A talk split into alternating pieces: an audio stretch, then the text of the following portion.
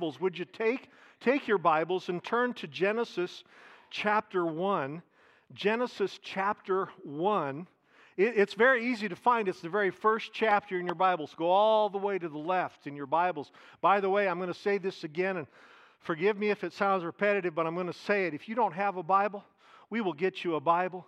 You can take it home. You, we want you to read it at home. We want you to bring it back. We want you to mark it up. Want you to put notes in the margin. Want you to underline and highlight. Want you to memorize. We want God's Word to be so much a part of you that, that you just don't even want to go a day without it.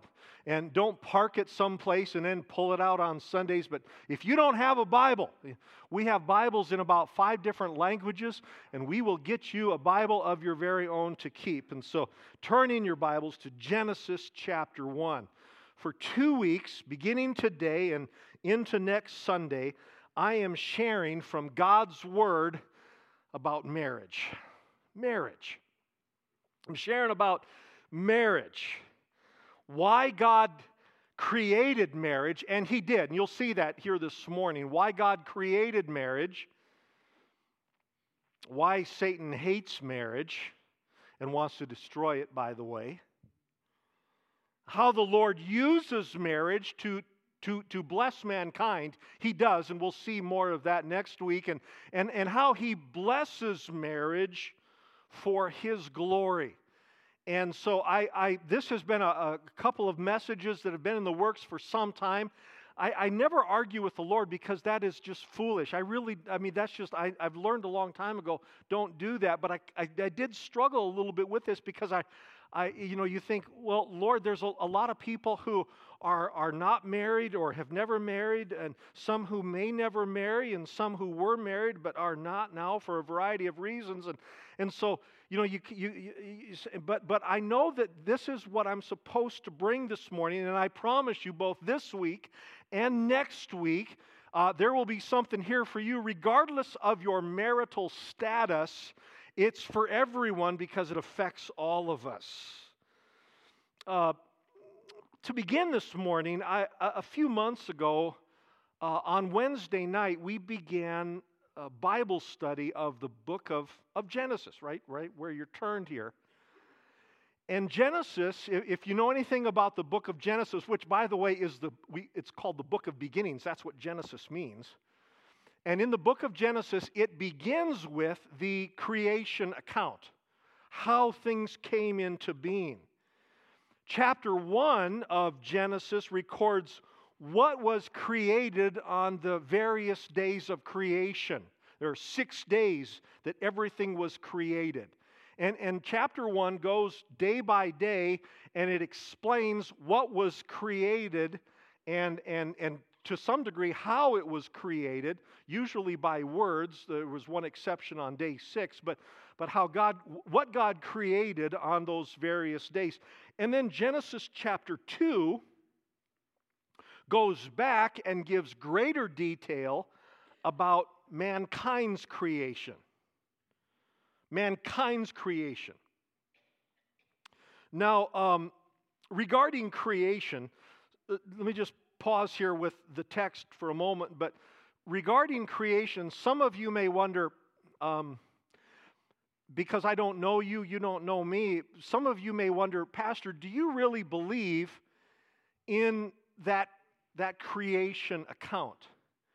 And, and the simple answer is yes, absolutely, I do. Every, every, every word of it, I do. With everything in me, I believe in every word. This book, this book, the Bible that you hold in your hands, is absolutely true from the first words in the beginning to the very last word in the Bible, amen, and every word in between. And so, if it says that this is what happened, then absolutely I believe in that. In fact, I'm going to go so far as to say this. Uh, for, for persons who say, well, listen, you know, I, I really, I, I don't understand uh, all of creation, and I don't know that I agree with it. Well, let me let me address that. First of all, I don't understand it, and, and I don't I don't have all of the answers in regards to how it was created. Everything that I'm supposed to know is recorded here, but uh, there are some questions that I have. I don't know, but someday, if it's still important, I'll ask him. But, but, but I believe that this is God's word and that God speaks to us and that it is very real. And, and for any person that would say, Well, I don't believe in the creation account, did you know that in the New Testament, in Matthew chapter 19, Jesus talks about the creation account. Jesus affirms the creation account. Jesus talks about Adam and Eve. And if he, if, if it's not true, then Jesus is a liar. it's all true. So let me just say that about creation, and then now, now let's move on. In, in, in, the greatest part of his creation happened on that sixth day of creation. The greatest part of his creation was when God created mankind. The greatest part of his creation was when God created mankind. He, he created man differently. He created man uniquely. He created man to rule over the earth and to be a, a steward of all that we see, all that we have. Genesis chapter 1, verse 27 reads this way So God created man in his own image.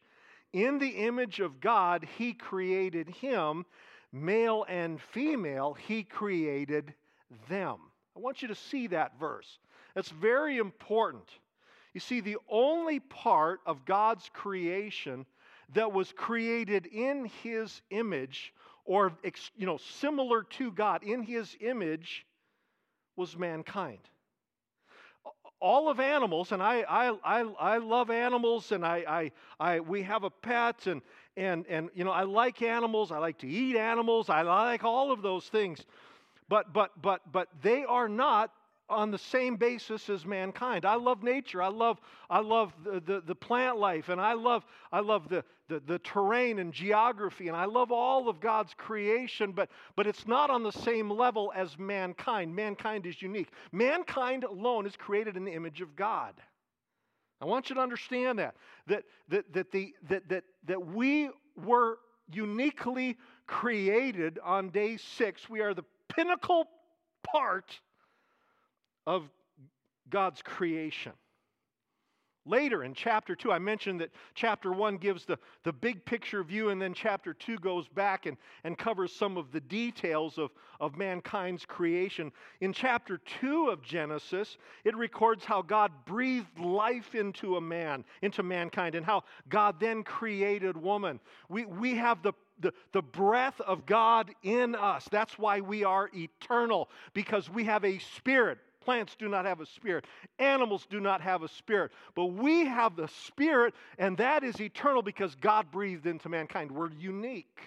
Now, some would say that is, that is so, that is, there's a word for, uh, some people would say that that's kind of that's kind of a bit of a prideful thing to say that mankind is better than than animal life or than all of creation and, and there's a word for that it's called anthropocentric. It means that, that mankind is, is the greatest of creation. But it's absolutely true because we were created in the image of God and we have the breath of God within us. He breathed life into us, made us unique. Now, chapter, chapter 2, verse 23 contains the very first recorded words of any person. And it was Adam saying this Now, this is now bone of my bones and flesh of my flesh. She shall be called woman, for she was taken out of man. Right?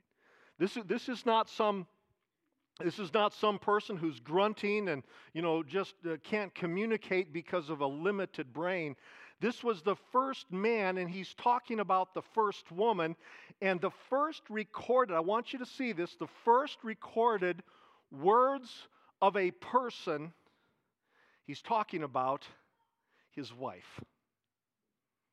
He's talking about his wife.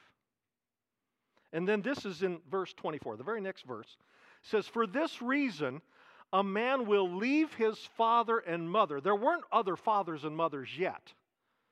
That would come later. And this is not Adam speaking. This is this is this was added this was this is talking about again big picture. For this reason a man will leave his father and mother and be united to his wife and they will become one flesh. Verse 25. The man and his wife were both naked and they felt no shame. I want you to notice and you see these words before you in verses 24 and 25, it calls the woman his wife. He, he did, it doesn't say, verse 25, the man and his woman. It says, the man and his wife were both naked and they felt no shame. In verse 24, uh, be united to his wife. You see, somewhere in there, and it's not recorded, and I don't know what it looked like, but somewhere in there, there was a wedding of sorts. This was a God planned union, and God brought this man and this woman together, and, and He made them one. God made them one. Now, their wedding then does not look like a wedding now for several reasons. Number one, there was no preacher to, to unite them. There's no one else. It's just Adam and Eve. There was no bridesmaids. There were no groomsmen. There was no couple cute little kids who carried a, a, a, a ring up the aisle and spread little flowers. So it wasn't like that. These were the only people, but I want you to notice here the use of the word wife. It's implied then, of course, that he was the husband, that Adam was the husband. These were people that were brought together by God they were not man, just man and woman. They were certainly that, but it was not the man and his woman, it was the man and his, his wife. This shows us that the very first institution of society, the very first coming together of any group for any purpose, was not a government, it was not a corporation or a partnership, it was not even a community. It was not even a church. The first institution of society that God created was a marriage.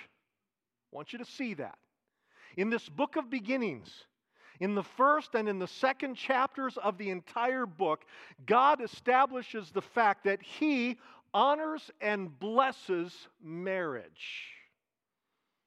I want you to see here, just from this text, there, there's others. I want you to see here that marriage was God's plan. He created marriage, He blesses marriage, He affirms marriage. Now, because God blesses it, because God created it, because God affirms it, you can be sure that Satan hates it because he hates God, he hates marriage. From the very beginning, Satan has been attacking marriage and mocking marriage and trying to redefine marriage. Now, this is Genesis chapters 1 and 2, and you can read on from there all the way to the right, all the way to the through the end of the book, and you will see God's plan and God's purpose for marriage throughout. And you will see a lot of really great examples, and you'll see some really lousy examples of marriage. I'm very grateful that the Bible accounts both. It shows both. It shows the really good and the really life affirming and the really blessing of marriage, and you'll see some that were just absolutely wretched. You'll see both. But God's value on marriage, His, can I use this word, His celebration of marriage did not end in the book of Genesis. Jesus is God, and the very first miracle that Jesus performed, you know where that happened? It happened during a marriage, or actually just following a marriage, during the, the, the reception or the, the, the wedding feast. John chapter 2, the first miracle that Jesus performed happened to be, it, was, it was almost, I, I look at this and I go, that was almost, in a sense, God affirming the very first union, the very first institution in the book of Genesis. That, that same kind of thing was happening. The very first miracle that Jesus performed was at a wedding. That's an affirmation of wedding. He, he, he honored it, he blessed it, he took part in it. Later in his ministry, in Luke chapter 14, it records that when Jesus taught how God wanted more people in his kingdom that, that he, he, he did not look at people simply by classification of, of, of class status, but rather he wanted more people into his kingdom he likened it to a wedding feast where everyone was invited, that they were to go out and they were to bring in anyone, even off the road, because he wants everyone as a part of his kingdom. And the way that he used to illustrate that, Jesus used to illustrate it, was through a wedding feast. It's a special thing. Also, when Jesus spoke, and you'll find this again and again, but when Jesus spoke of his relationship with his followers, Initially 12 followers, but it soon became much more than that. And now it numbers in the multiple millions throughout time tens and hundreds of millions, maybe billions. Only God knows the number in the last 2,000 years.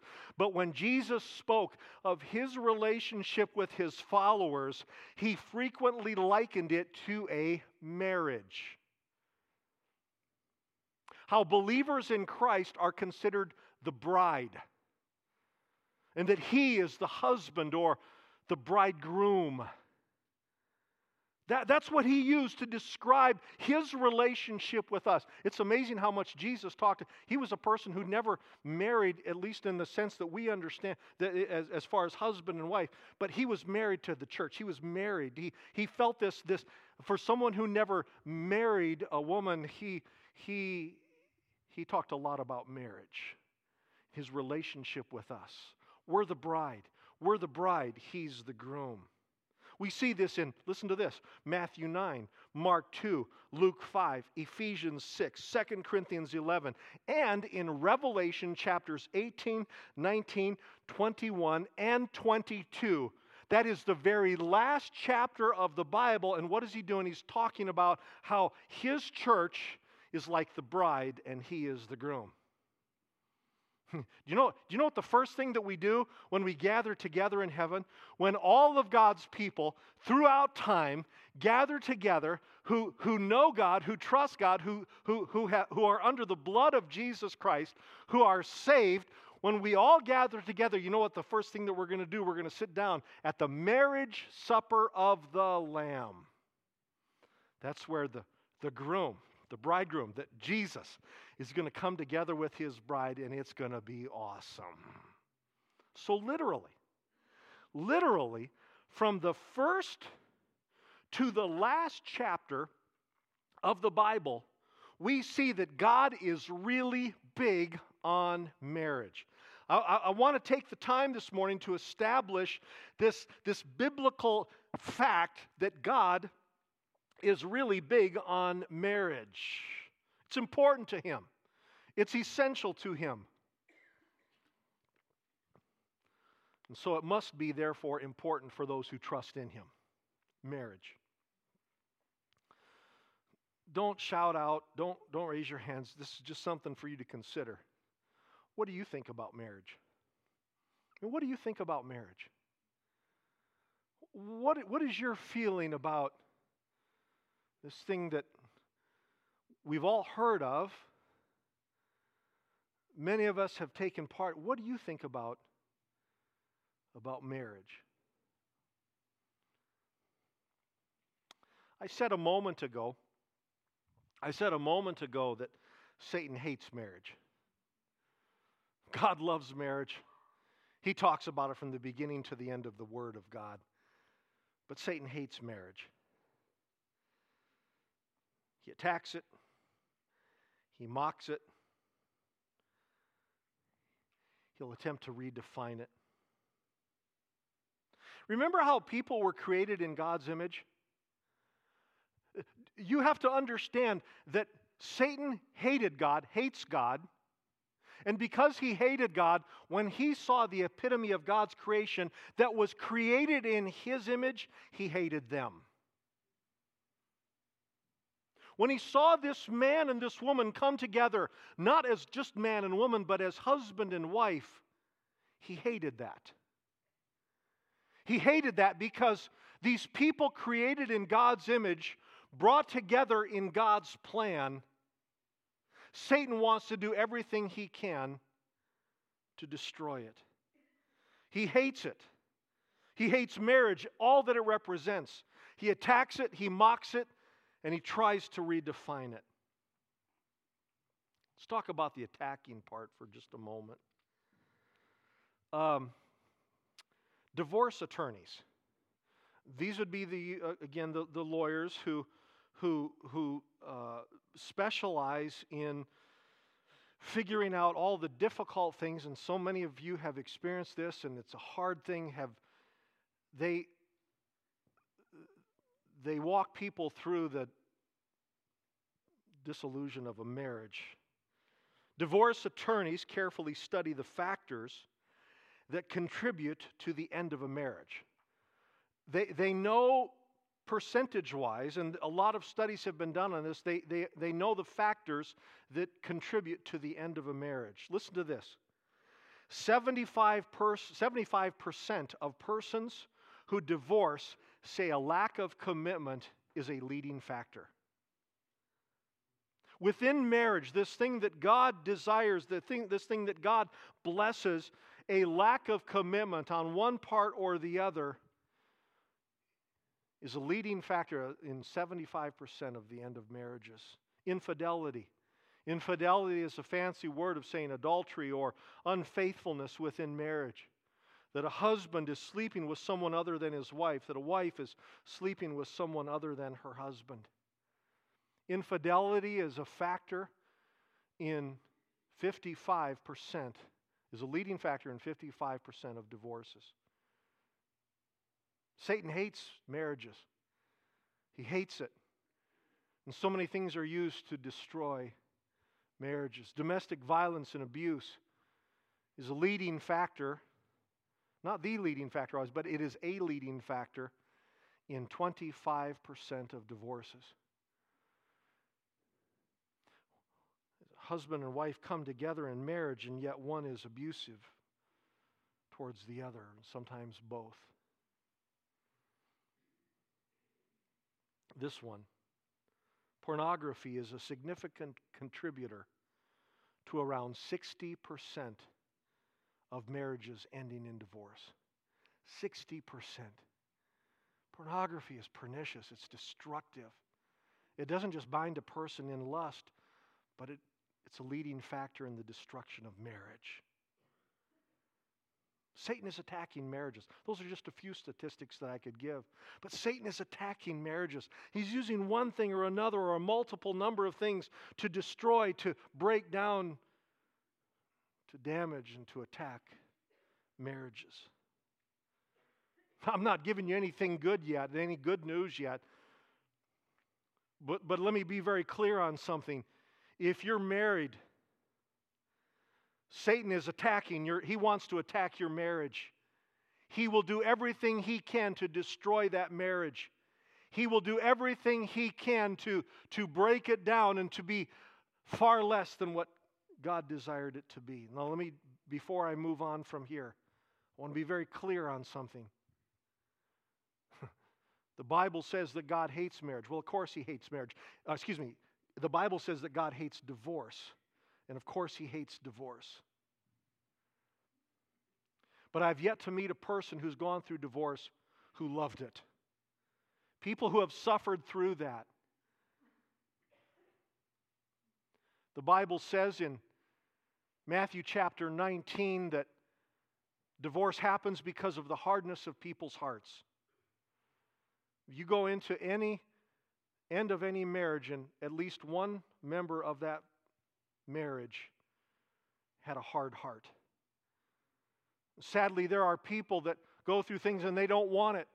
They, they, they fight against it. They, they don't want it to happen. They do everything they can to save a marriage, and, and, and yet it, it happens because of the hardness of people's hearts. Before we go on, I want to I want to assure you I am not here this morning to condemn. I am not here to bring you back into a, a, a, place of, of absolute guilt. I am saying that, that Jesus can heal, but, but if you are married, I also want you to understand that Satan wants to destroy your marriage. Understand that. He hates it. He hates it because people were created in the image of God. And when people come together in marriage, God's plan, in God's plan, He wants to destroy that. Many here have been deeply wounded by sustained attacks on marriage. Before we're done today, we're going to be praying. You're going to be praying together for marriages. You're going to be praying, some of those of you that are married, you're going to be praying for your spouse. Some of you have, have been deeply, deeply wounded by sustained attacks on your marriage. I have some really, here's some really good news, and that is this Jesus heals marriages and Jesus heals people. Just a few moments ago, we were praying for people around these altars. Oftentimes, we pray for people for, with sick bodies. Thank God He answers those prayers, and we pray in faith believing, but God also heals marriages. I want you to hear that.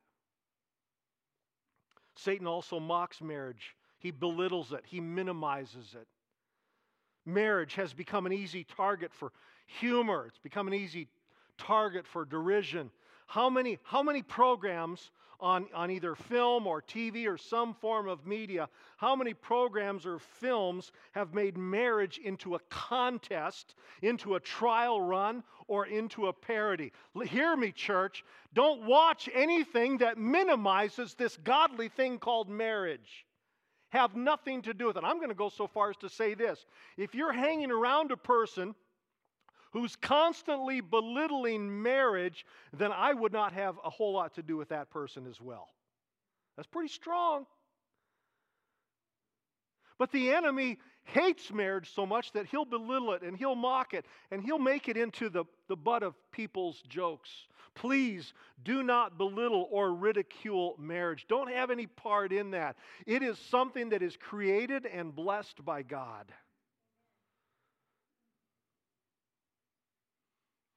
I said that he hates it,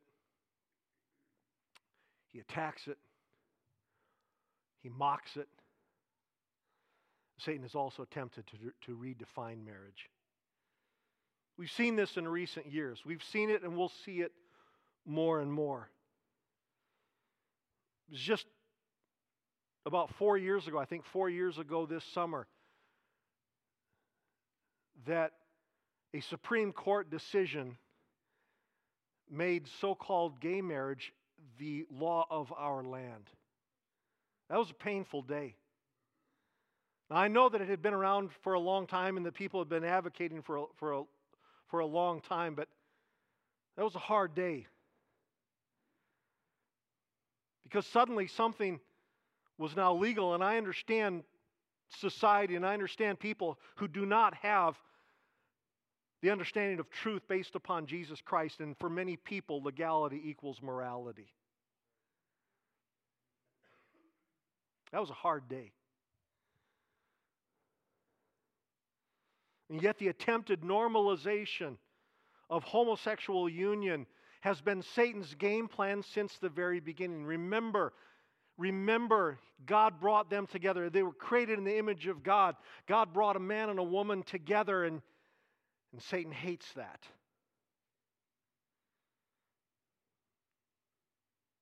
Now, again, ministry to persons who are bound in any kind of sexual sin, including homosexuality, has been and will be the subject of another message I've preached on this many times before. Thank God there is healing and there is hope for any person bound in any kind of sexual sin.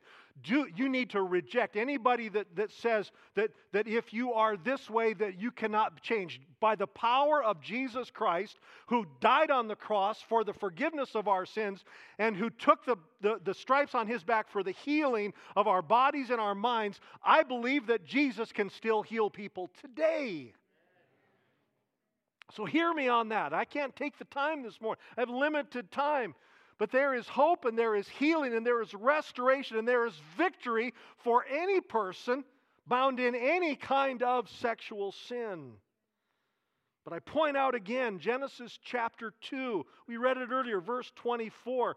For this reason, a man will leave his father and mother and be united to his wife and they will become one flesh. I, I, I, understand it is legal for persons of the same sex to marry. I know that.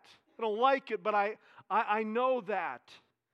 but it is not marriage to God. Hear me on that. It is not marriage to God. It's not His plan, regardless of what the laws of the land or whoever says that it is. Now, a moment ago, stay with me on this. A moment ago, I listed some factors that can contribute to divorce. I gave you some of those statistics on abuse and infidelity and pornography. I, I gave you some of those. And yet, divorce rates are actually decreasing. Divorce rates are actually going down significantly. They are decreasing because the percentage of persons who are cohabiting or living together but who are not married is drastically increasing. That's why. And you're going, well, that sounds good. No, no, no, it's not good. Because this too is an attempt to redefine marriage. Maybe you never looked at it that way before. You thought the redefinition of marriage is, is just a, a, a, an attempt to say that men can marry men, women can marry women, and give it time, they can marry other things. Or you thought that's the only attempt to redefine marriage? It's not. There are also people that say, well, we can live together, we can sleep together, we can buy a home together, we can do everything together without marriage. That too is an attempted redefinition of marriage. You can go through all of the motions and say, this is it's just like a marriage, but it's not marriage. It's not people coming together and say, we commit to each other for life in Jesus Christ. Do not attempt to call that thing marriage. It's not. Don't attempt to redefine it as such. I know I'm going to get some pushback on this, but I, I must bring truth. Back in Genesis, it talks about a man and his wife, that God blessed marriage. We see this throughout Scripture. It's always blessed, and any other attempted redefinition of it is not blessed, it's cursed. The percentage of young and middle aged Americans who are cohabiting has doubled in the past 25 years. By age 12, 40% of children spend some time living with parents who are cohabiting. Now, you may say, wait a minute. They're a man and a woman in a heterosexual relationship who love each other and are committed to each other and care for each other. And, and, I, and, I, and I love, I love commit love and I, and I love commitment and I love to see people care for each other.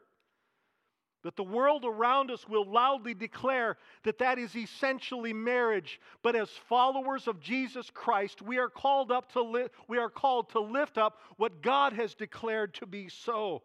We are, we are called as followers of Jesus Christ to raise up a standard and say, this is what God's word says marriage is, and that is not. It's hard. It's hard for me to say, it's hard for some to hear. But do not, please, do not attempt to redefine by the standards of our world what marriage is and what marriage is not.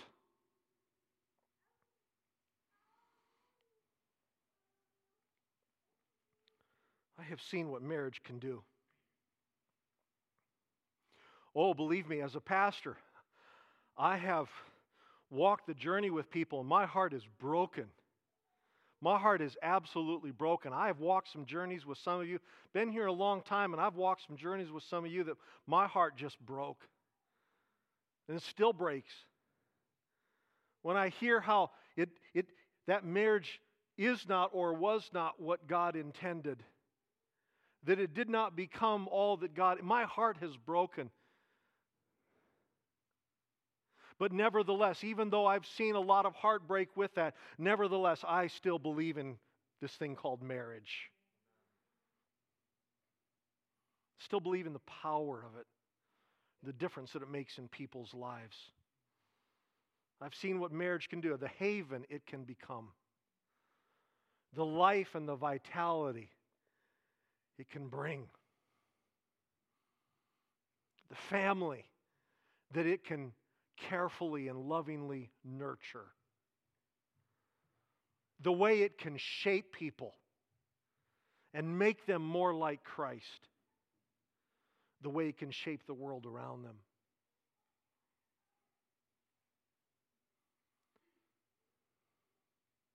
Greatest thing that ever happened to me.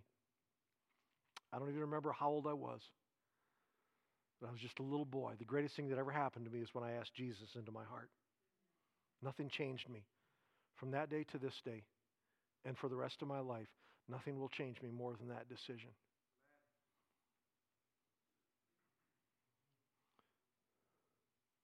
The other decision that I made was to marry that woman right there. Nothing has shaped me and changed me more than that.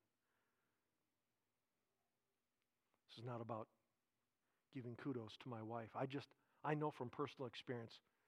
Is, is it always easy? No. Are there challenges? Of course.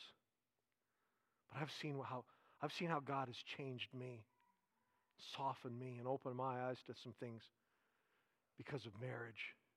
I love marriage.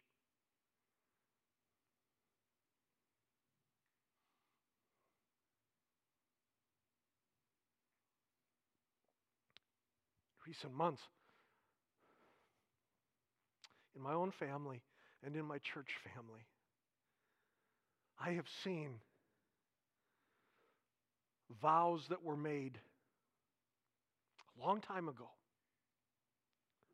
kept under some of the most difficult situations. I've seen wives care for their husbands. Husbands care for their wives. Who love their spouse like Christ loves his church, sacrificially.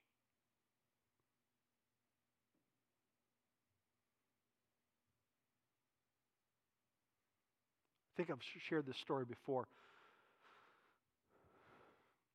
Just a few years ago, um, about 40 years ago, 40, no, longer than that, 45 years ago, 46, 47 years ago.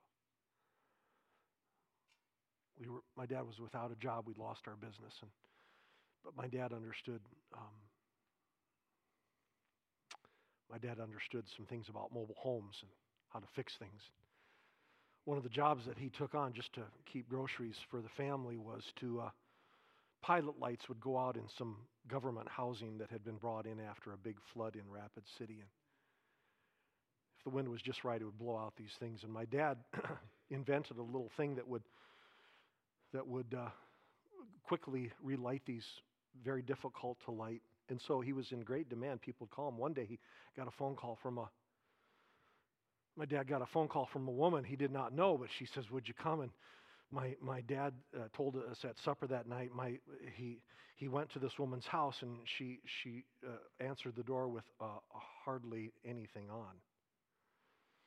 And my dad, um, my dad, uh, you know, he's got his little tools, and he got, uh, and he, uh, he, he turned around and he ran, and he said that he told us at supper that night. He says, "I heard that woman laughing at me."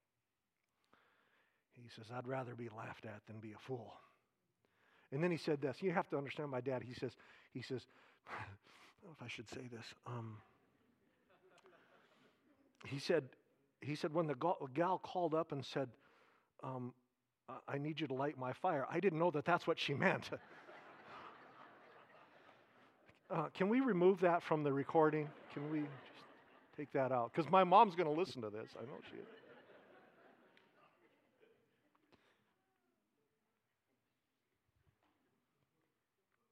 I don't know who that woman was.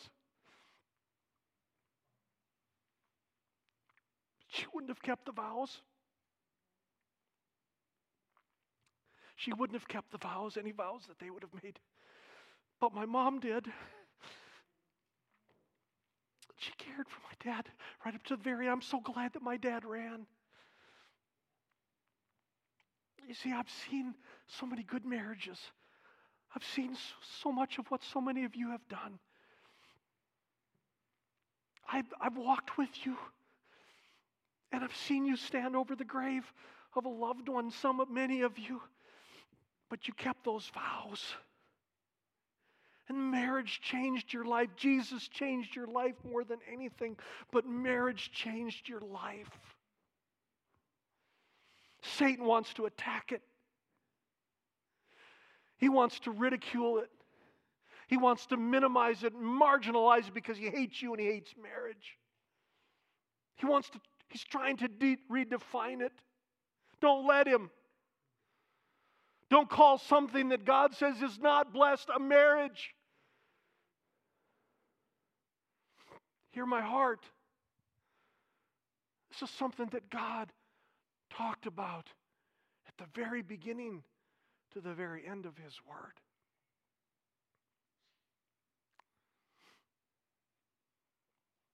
Again, this is only half of the message. Next week is going to be the second half. And, and I want you here. If you're single and you're thinking, ah, doesn't relate to me, no, you come. It relates to every one of us. Also, next week, hear me, very important. Also, next week, next one week from today, here in this place, we will have a time where husbands and wives come to the front of this sanctuary for a time of blessing. Please, I will not embarrass you. There will be nothing that happens here. There will be many people down around these altars. But if you are married, I want you to come. I want you to, if, if necessary, say, Well, I'm wor- I want you to rearrange your schedule. I want you to talk. If you're married, I want you to talk to your husband or your wife. And I want, I want them to be here. Maybe they've never been. I want them to be here. And we're going to gather here at this, and, and we're going to ask a special blessing upon. Now, some of you may have been married a long time ago.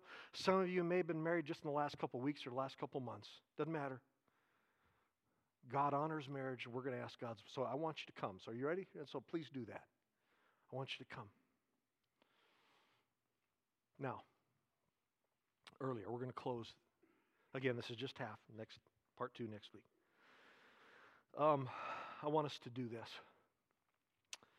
Uh, some of you have, some of you have really gone through an attack, and some of you uh, right now are looking at us, a husband or a wife. I don't know all the details, don't need to know all the details, but there has been a wound, there's been an injury, and uh, and there needs to be a healing. I know that not everyone is seated next because for various reasons, but if you're sitting next to your your husband or your wife, would you just reach over and take their hand right now? Just just go ahead and do that. Now, if perhaps if perhaps um, your husband or your wife, you're married, and perhaps your husband or your wife is uh, is not here, here's what I'd like you to do: just as a point of contact, I want you to put your hand on your ring finger, rings that, that there. Just put your other hand on it like this. And let's pray for healing. See, I, I mentioned earlier that Jesus is our healer, and Jesus is a restorer. Some of you went through the, the, the devastation and the shredding of divorce. It still hurts. In some ways, it may always hurt. But I want you to know that Jesus has a healing for you, that this is not your, you will not be defined by this. And so I want you to pray with us too. Some of you, we're going to pray for all these. Some of you are saying, Lord, I want to be married. It's not there yet. And I want you to agree with us. But if you're married this morning, take the hand and you're sitting next, take their hand. If they're not here, then just put your hand over that ring finger.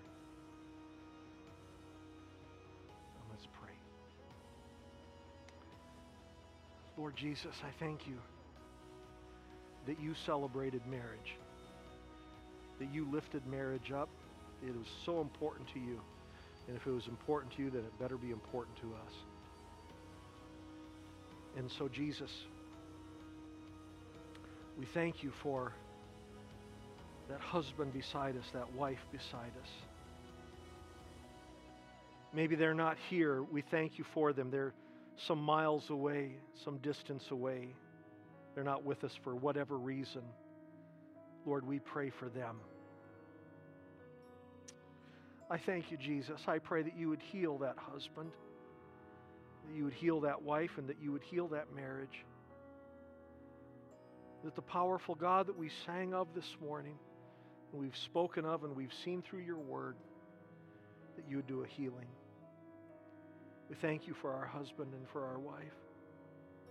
We thank you that, Lord, even though the, the beginning of that marriage may have been under a lot of different, any number of different circumstances, we believe, God, that, that you bless marriage. And so, Lord, we pray for a healing within marriage. We thank you. Thank you. Would you stand with me across this sanctuary, please? And now, Lord, as we go into a new week,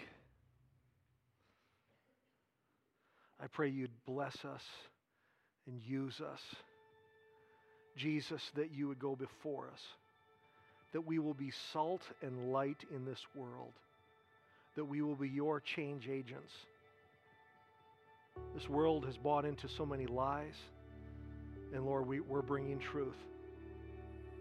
This world has says one thing is right and another is wrong. And we're coming to say this is what God's word says. So use us for your glory. I thank you for every person who's here. I ask Jesus that above all else they will know you as their Savior and as their Lord. That even right now, even at the very close of this service, if they do not yet know you, they will sim- simply say, Lord Jesus, come into my heart. Be my Lord and my Savior. Forgive me of my sins. I believe that you died on the cross for me, that you rose from the dead for me. And so I give my life to you. Lord, I pray that. I pray that any person within the sound of my voice, either here today or even in a recording, Lord, will pray that simple prayer. And you'll answer it. I know you will. Someday, Lord, we're going to gather together in heaven. We're going to sit down at the marriage supper of the Lamb. So very grateful, Lord, that I'm a part of the bride. I'm a part of the body of Christ, of, that, that, that, that you gave yourself for us. Thank you, Lord. And it's in that strength. And because of that, that we can go into this week with confidence, with boldness. Help us, Lord, to love you more. Help us to love others more. Help us to share you more. I pray this in Jesus' mighty name.